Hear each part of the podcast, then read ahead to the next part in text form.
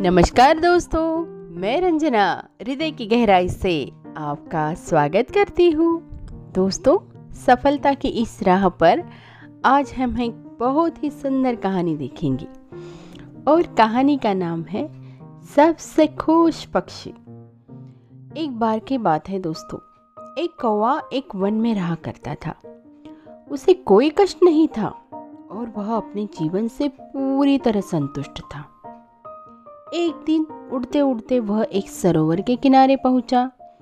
वहाँ उसने एक उजले सफ़ेद हंस को तैरते हुए देखा। उसे देखकर वह सोचने लगा, यह हंस कितना सौभाग्यशाली है, जो इतना सफ़ेद और सुंदर है। इधर मुझे देखो, मैं कितना काला बदसूरत हूँ। ये हंस अवश्य इस दुनिया का सबसे खुश पक्षी होगा। और वह हंस के पास गया, अपने मन की बात से बता दी। सुनकर हंस बोला, नहीं मित्र, वास्तव में ऐसा नहीं है। पहले मैं भी सोचा करता था कि मैं इस दुनिया का सबसे सुंदर पक्षी हूँ, इसलिए बहुत सुखी और खुश था। लेकिन एक दिन मैंने तोते को देखा। जिसके पास दो रंगों की अनोखी छटा है। उसके बाद से मुझे यकीन है कि वही दुनिया का सबसे सुंदर और खुश पक्षी है। हंस की बात सुनने के बाद कौवा तोते के पास गया और उससे पूछा कि क्या वह दुनिया का सबसे खुश पक्षी है? तोते ने उत्तर दिया, मैं बहुत ही खुशगवार जीवन व्यतीत कर रहा था। जब तक मैंने मोर को नहीं देखा था। किंतु अब मुझे लगता है कि मोर से सुंदर तो कोई हो ही नहीं सकता। इसलिए मोर ही दुनिया का सबसे सुखी और खुश पक्षी है मेरे ख्याल से। इसके बाद दोस्तों, कौवा मोर की खोज में निकल पड़ा। उड़ते उड़ते वह एक चिड़ियाघर में पहुँचा। वहाँ उसने देखा कि मोर एक पिंजरे में बंद है और उसे देखने के लिए बहुत सारे लोग जमा हैं। सभी मोर की बहुत सराहना कर रहे थे।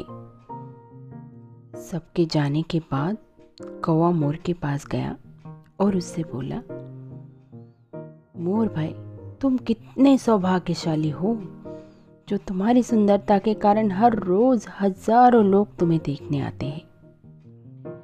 मुझे तो लोग अपने आसपास भी नहीं फटकने देते। और देखते ही भगा देते हैं। तुम इस दुनिया के सबसे खुश पक्षी हो ना? कौवे की बात सुनकर मोर उदास हो गया। वह बोला, मित्र, मुझे भी अपनी सुंदरता पर बड़ा गुमान था। मैं सोचा करता था कि मैं इस दुनिया का क्या, बल्कि इस पूरे ब्रह्मांड का सबसे सुंदर पक्षी हूँ। इसलिए खुश भी बहुत था, लेकिन मेरी यही सुंदरता मेरी शत्रु बन गई है और मैं इस चिड़ियाघर में बंद हूँ।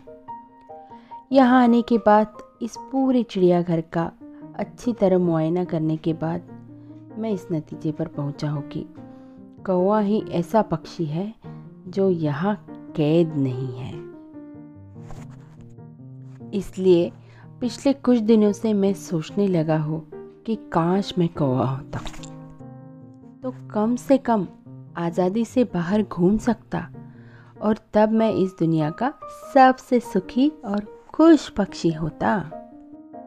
मोर की इस बात को सुनकर कौवा अचंभित हो गया और उसे समझ में आ गया कि इस तुलना के खेल में अगर हम रहे तो कभी सुखी नहीं हो सकते। और जो भी हमें मिला है, हम जैसे भी है, अगर हम उसी को देखते हैं तो हम बहुत खुश हो जाते हैं। और इसी भावना के साथ वो खुशी से एक आज़ादी भरी उड़ान भर के आसमान में उड़ उड़ने लगा। दोस्तों हम भी हमेशा जीवन में दूसरों को व्यर्थ ही देखकर स्वयं को दुखी करते हैं, क्योंकि स्वयं की तुलना हम उन लोगों से करते हैं और हम खुद को दुखी पाते हैं। भगवान ने सबको अलग बनाया है और अलग गुण दिए हैं।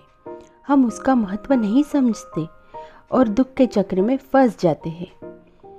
हमारे हाथ की उंगलियाँ ही देखो, वो कितने अलग अलग हैं। लेकिन हर एक उंगली का अपना महत्व है और सभी उंगलियाँ एक साथ जुट जाए तो मुट्ठी बन के एक ताकत बन जाती है। इसलिए दोस्तों, दूसरों के पास जो है, उसे देखकर, जलने की बजाय, दुखी होने की बजाय, हमारे पास जो है, उसके साथ हमें खुश रहना सीखना चाहिए। क्योंकि दोस्तों, खुशी बाहर ढूँढने से नहीं मिलती, वह तो हमारे अंदर छिपी होती है। और इसीलिए जो अंदर की खुशी महसूस करता है, वही सच्चा सुखी और सबसे खुश है इस धरती पर। तो खुश रहिए, हैप्पी रहिए और सुनते रहे हमारे डेली पॉडकास्ट। धन्यवाद दोस्तों।